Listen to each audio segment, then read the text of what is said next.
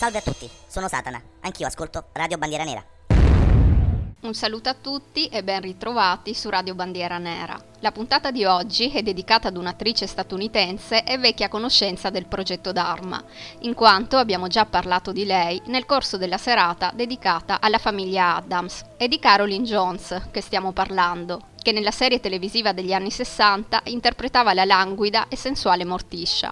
Ma andiamo con ordine, partendo dal Texas, dove, un giorno di primavera del 1930, la nostra, primogenita di due figlie, viene messa al mondo da una mamma casalinga e un papà barbiere, che, ad un certo punto, dopo un estenuante tira e molla, decideranno di separarsi. Cresciuta praticamente senza un padre, la Jones non amerà molto parlare della sua infanzia, evitando il più possibile di fare riferimento al genitore, di cui, tagliando corto, ad un giornalista dirà solamente nemmeno me lo ricordo. Ed anche quando avrebbe potuto, una volta diventata adulta, non fece nulla per ritrovarlo. Preferì, come ricordò lei stessa, inventarsi la figura di un padre, un uomo immaginario a cui aveva dato persino un nome, John Joseph Jones, e che incarnava tratti di forza, generosità e soprattutto coraggio. Quel coraggio che al suo vero genitore era mancato, essendo letteralmente fuggito di casa quando la nostra non era neanche nata. Le cose andarono così. Un giorno l'uomo disse alla moglie che doveva recarsi fuori città per un colloquio di lavoro e non si capì bene se fosse vero o semplicemente una scusa per allontanarsi da casa. Fatto sta che una volta preparati i bagagli non tornò più. Cara, esco un attimo a prendere le sigarette. Avete presente, no? Più o meno siamo là. Passa qualche giorno e la povera donna, incinta e disoccupata, si ritrovò con una lettera tra le mani, poche righe in cui l'uomo che aveva amato e ancora amava le comunicava che non sarebbe più tornato. La tristezza verrà spazzata via dalla nascita della piccola Caroline, che, come ricorderà anni dopo la madre, era la bambina più bella che avessi mai visto, con occhi chiari che si aprivano al mondo e capelli biondissimi. Non potevo fare a meno di scrutare ammagliata quel fagottino rosa tra le mie braccia. Un po' come era successo ai genitori di Ray Bradbury, che come secondo nome gli diedero Douglas, in onore dell'attore Douglas Fairbanks, ve ne parlai nel corso della puntata dedicata allo scrittore, la madre della Jones, per il nome della figlia, si ispirò ad un personaggio hollywoodiano, l'attrice Carol Lombard, diva di notevole bellezza e molto in voga in quegli anni anni in cui una madre single non era senz'altro vista di buon occhio ed infatti alla donna inizialmente fu suggerito di dare la piccola in adozione, ma questa si oppose fermamente e ben presto sia il fratello che i genitori finirono con l'accettare la situazione, innamorandosi follemente della nuova nata. Passano due anni e, con somma sorpresa di tutti, in maniera totalmente inaspettata, il padre della bambina fa ritorno a casa e, pensate, viene pure accolto a braccia aperte. La coppia cerca di ricucire pezzi e tutto sembra riassestarsi. Ci sono buone speranze per il futuro, tanto che Chloe, così si chiamava la madre di Caroline, rimane nuovamente incinta e a vedere la luce sarà un'altra bella bambina. Betty, chiamata così in onore di un'altra attrice, Betty Davis. Ma ecco che, trascorso un altro anno, l'uomo decide di abbandonare nuovamente il tetto coniugale e, questa volta, di non farvi mai più ritorno. E se ci pensate, questa è la terza donna, donna bella tosta, ad essere cresciuta senza un padre e a cui ho dedicato una puntata. Le altre due sono la Sabrinona nazionale, mi riferisco ovviamente alla Salerno, e la tenera Sandra Milo. Ma torniamo a Caroline Jones, che a quattro anni, assieme alla madre e alla sorella, finisce col trasferirsi presso la casa dei nonni materni, sempre nella città natale, Amarillo.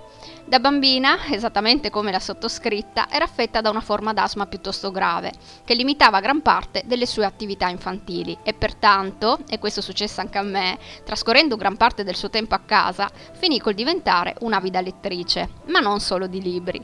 I suoi occhi erano soliti posarsi su quelle riviste, tanto amate dalla madre, che narravano i fasti e gli splendori di Hollywood, e così crebbe in lei un grosso desiderio, quello di diventare attrice ed in merito la Jones ad un giornalista raccontò Avevo solo 5 anni quando annunciai alla mia famiglia che sarei diventata una stella del cinema. Già, solo 5 anni, perché sappiate che la nostra imparò a leggere quando ne aveva solo 4. Comunque, un giorno, sotto mano, le passò un articolo che parlava di una scuola d'arte situata in California e ne rimase così affascinata che promise a se stessa farò di tutto per frequentarla. Si trattava della prestigiosa Pasadena Playhouse, in cui effettivamente qualche anno dopo verrà ammessa e di cui corsi riuscirà a seguire grazie all'aiuto del nonno, che, credendo fermamente nella nipote, pagherà sia la costosa retta sia le spese per il mantenimento fuori città. Da questa scuola, in cui ad esempio hanno studiato anche Al Pacino e Dustin Hoffman, uscì non solo preparata, ma anche diplomata a pieni voti. Sempre in questo periodo, non che prima fosse brutto, si sottopone ad un intervento di rinoplastica per dare al naso un maggiore slancio e quindi quel bel nasino all'insù che aveva mortiscia, sappiate che non era affatto naturale. Però vabbè, complimenti al chirurgo perché per l'epoca in cui fu fatto fece davvero un ottimo lavoro. A vent'anni la nostra viene notata notata da un cacciatore di talenti della Paramount Pictures e così firma il suo primo contratto, contratto che la porta sul grande schermo, con la pellicola Furore sulla città, dove, non accreditata, recita un ruolo marginale. L'anno successivo l'amore bussa alla sua porta. A farle battere il cuore sarà l'aspirante regista Aaron Spelling, di cui, sicuramente ricorderete, vi ho già parlato, nella bella puntata che ho dedicato alla serie che ha tenuto incollati alla televisione i ragazzi degli anni 90, Beverly Hills 90210, puntata che, come sempre vi ricordo, trovate tra i podcast. E pensate che sarà proprio la Jones a spingere il marito ad intraprendere la carriera di autore televisivo, facendolo così entrare nel Guinness dei primati come produttore più prolifico della storia.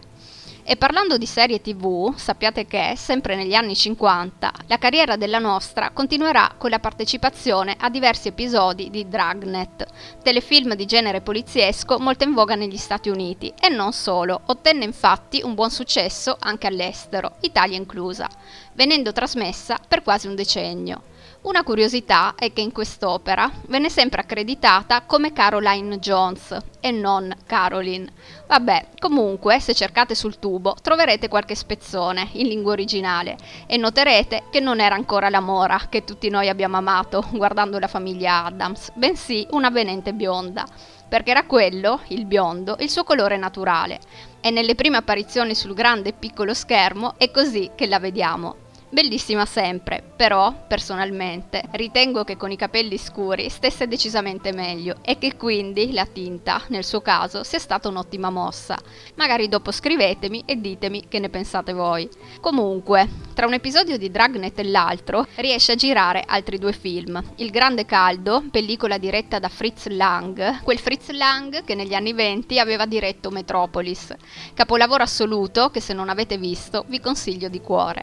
Ma torniamo torniamo alla Jones, che qua come al solito sto divagando troppo. Dicevo, nel grande caldo vestirà i panni di un hostess di un nightclub, mentre in La maschera di cera sarà la donna che il diabolico protagonista, interpretato da Vincent Price, trasformerà in Giovanna d'Arco. Se non l'avete visto, guardatevi anche questo, che merita. La carriera cinematografica continua con l'apparizione in piccoli ruoli, come quello nella pellicola poliziesca Il colpevole tra noi, in cui è una procace donna che in un bar cerca di approcciare il protagonista. Piccoli ruoli che però le permettono di sfoderare tutto il suo fascino e magnetismo. Ed è così che a metà degli anni 50 viene scelta per recitare accanto a Bart Lancaster, Deborah Kerr e Frank Sinatra, nel film Da qui all'eternità ma, sfortuna nera, è costretta a rinunciare alla parte a causa di una brutta polmonite e a gioirne fu l'attrice che la sostituì, che, pensate, proprio grazie a quel ruolo vinse un Oscar, l'unico della sua carriera. L'anno successivo appare nel classico del filone fantascientifico L'invasione degli ultracorpi e nel film L'uomo che sapeva troppo di Alfred Hitchcock, regista questo per il quale la nostra aveva già recitato.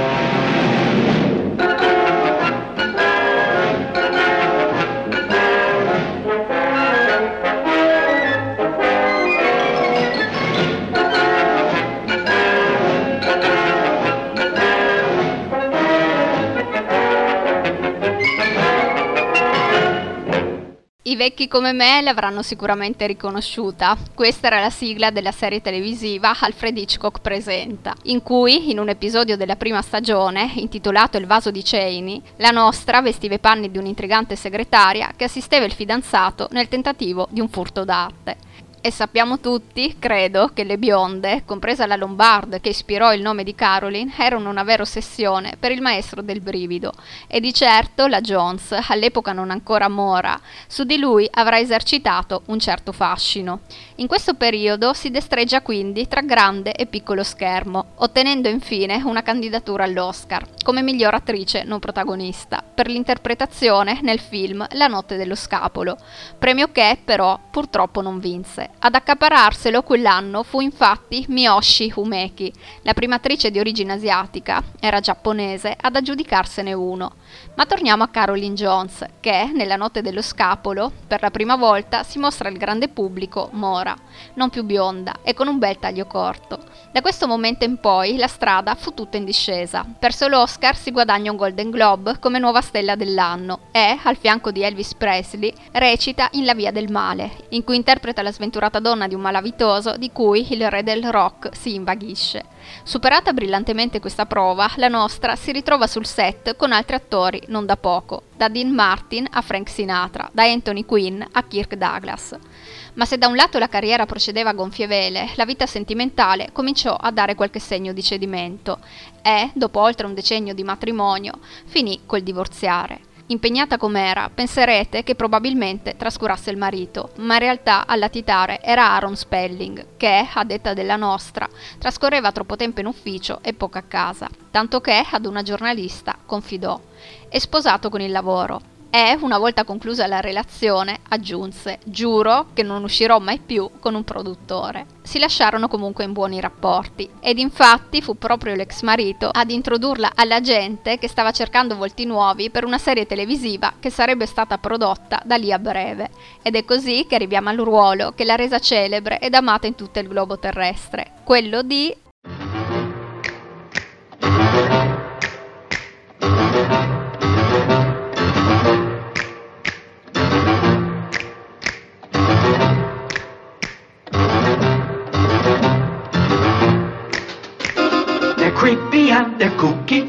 mysterious and spooky. They're all together ooky, the Adams family. The house is a museum when people come to see them. They really are a scream, the Adams family. Neat. Sweet. Petite. So get a witch's shawl on, a broomstick you can crawl on. We're gonna pay a call on the Adams Family. Avrete sicuramente riconosciuto questa bella canzoncina, sigla che vi ho fatto già ascoltare nella puntata dedicata a Charles Adams e in quella in cui ho ripercorso assieme a voi la vita di Ray Bradbury, che di Charles Adams era grande amico. E nel caso vi siano sfuggite, vi consiglio di recuperare. Ma torniamo a parlare di Caroline Jones, che nella prima metà degli anni 60, indossando una lunga parrucca corvina, ebbene sì, non erano i suoi capelli quelli, vestirà i panni della sensuale e fascinosa matriarca Morticia, che col coltivava piante carnivore, decapitava rose e con una sola parola di francese mandava in brodo di giuggiole il marito Gomez. Et voilà.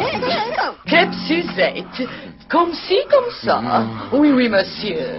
Mm. Continua, continua. Euh, Gomez. Continua, ti ti prego. Moulin Rouge.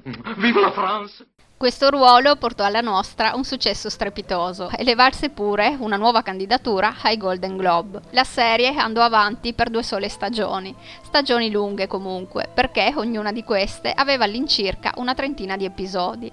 E nel mentre Caroline riesce anche a prendere parte alla serie televisiva Batman, in cui, nuovamente bionda, in alcuni episodi interpreterà il ruolo di Marsha, la regina dei diamanti, che affascina gli uomini e li rende schiavi per mezzo di piccoli piccoli dardi che venivano scoccati da un cupido celato nel suo rifugio, ed il suo piano altro non era che impadronirsi di un prezioso diamante situato nella Batcaverna. L'uomo pipistrello, però, si dimostrerà, come sempre, un osso duro. Non ti sei innamorato di me?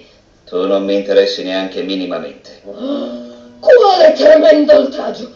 Come hai osato resistere a Marsha, la regina dei diamanti? È la peggiore offesa che abbia mai avuto! Negli anni 70 Caroline Jones interpreta ruoli sporadici in serie televisive quali Radici, basata sul romanzo omonimo di Alex Haley, e Wonder Woman, in cui vestiva i panni della madre della protagonista. In realtà, prima di lei, lo stesso ruolo era stato rivestito da una vecchia conoscenza del progetto Dharma, Cloris Leachman, più nota al pubblico per essere stata la misteriosa ed intimidatoria Io sono Frau Blucher. Frau Blucher di Frankenstein Jr., altra pellicola a cui, forse ricorderete, un po' di tempo fa ho dedicato un'altra bella puntata. Quindi, un po' come in Beautiful, ad un certo punto, in Wonder Woman, gli attori cambiavano ed i personaggi secondari venivano interpretati da altri. Infatti, anche la Jones verrà poi sostituita per questo ruolo, quello di Ippolita, regina delle Amazzoni e madre di Wonder Woman. Nella seconda metà degli anni 70, nel film horror Quel motel vicino alla palude, è la maîtresse di un bordello ed un ruolo simile avrà nella pellicola Il pistolero di Dio. La sua ultima interpretazione fu quella di Mirna, altra matriarca, nella telenovela Capitol, in cui recitò, a partire dal primo episodio, per un anno intero. Ascoltatela qui, cantare una ninna nanna non proprio rassicurante. Quella notte al gatto nero, voi credeteci oppure no? Delle ore io passai che mai più scordare potrò. Incredibile eppure vero, era accanto al cimitero e il becchino narrava che un dì all'ora del tè nella stanza del seminterrato trovarono un morto ammazzato paraparam papà. Quella stanza la diedero a me, dicendomi altra non c'è. Col cuore che mi batteva nel petto alla porta misi il paletto, dormì con l'occhio aperto e con i piedi fuori dal Dal letto. Questa era la mia Nina Nanna, mamma. Sì. I miei figli si addormentavano sempre quando gliela cantavo e dormivano come angioletti. Adesso capisco perché avevo sempre gli incubi. Quasi un po' mortiscia, qui, la Mirna di Capitol.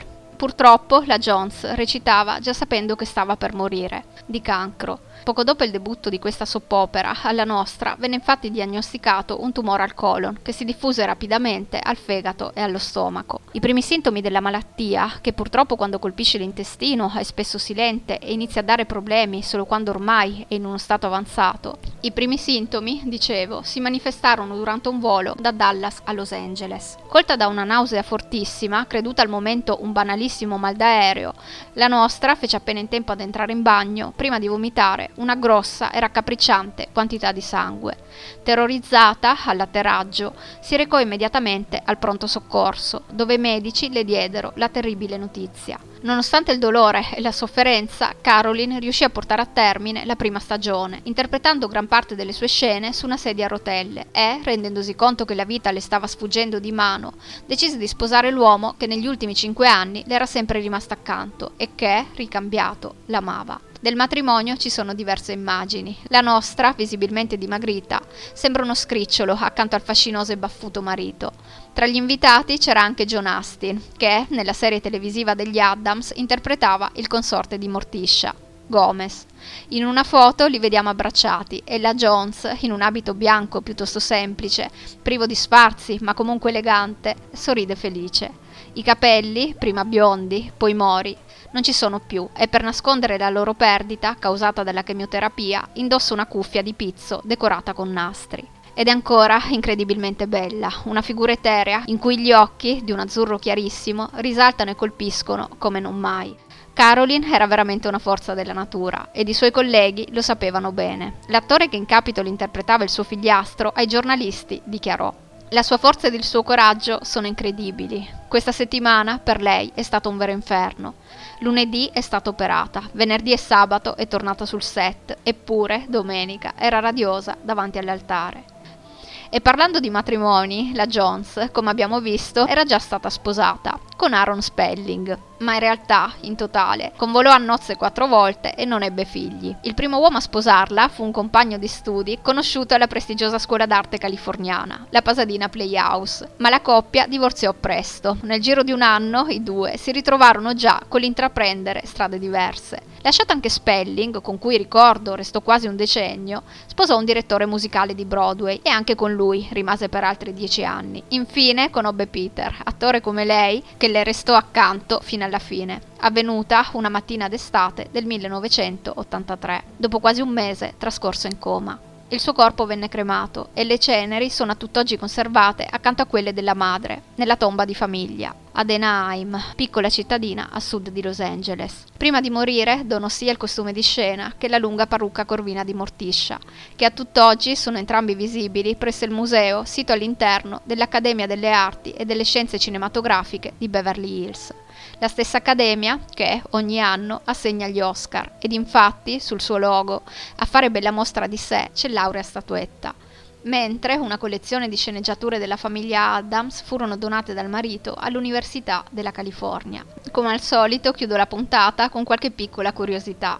Secondo la stampa dell'epoca, Caroline Jones era, per un ottavo, di origini native americane e tra i suoi antenati poteva annoverare niente poco di meno che il famoso capapash Geronimo. Sappiate però anche che nel libro in Shadow, The Life and Career of Caroline Jones, all'ombra di Morticia, vita e carriera di Caroline Jones, testo facilmente reperibile online e che se masticate inglese vi consiglio, sappiate che, dicevo, in questo libro, la sorella Betty smentisce seccamente tale affermazione, respingendola come una trovata pubblicitaria di Hollywood. E non solo, uno stesso pronipote di Geronimo, interpellato in merito da un giornalista, dichiarò di trovare la cosa alquanto improbabile olabilir. Comunque mai dire mai. Qualcuno, ancora a distanza di anni, prende la notizia per buona e quindi chissà, magari forse, il mistero rimane. Potrebbe sembrare incredibile, ma l'abito di Mortiscia, nominatovi poco fa, era estremamente scomodo da indossare, stretto a tal punto che la nostra riusciva a malapena a camminare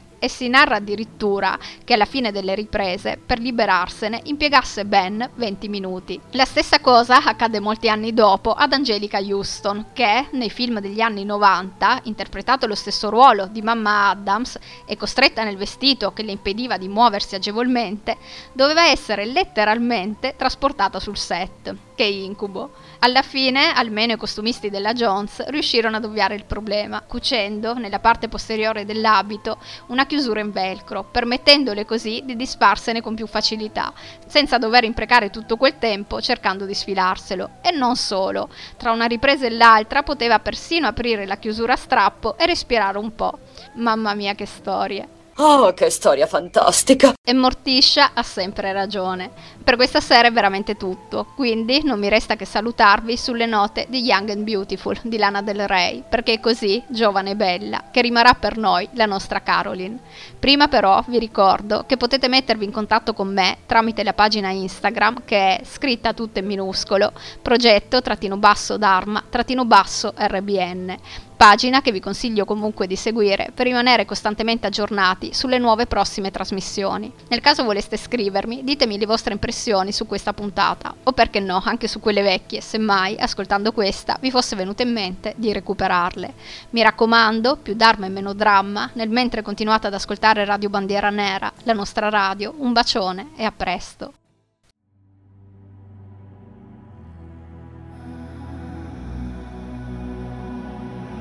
I've seen the world, done it all, had my cake now. Diamonds brilliant and brilliant now. Hot summer nights, mid July,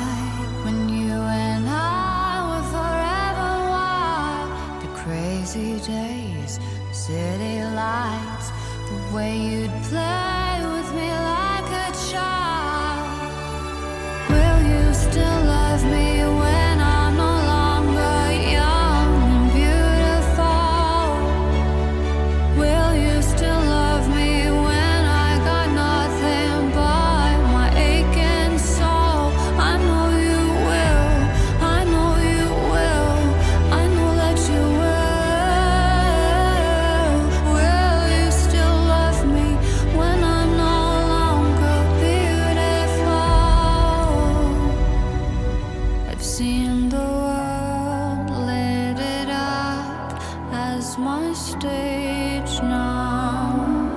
Gen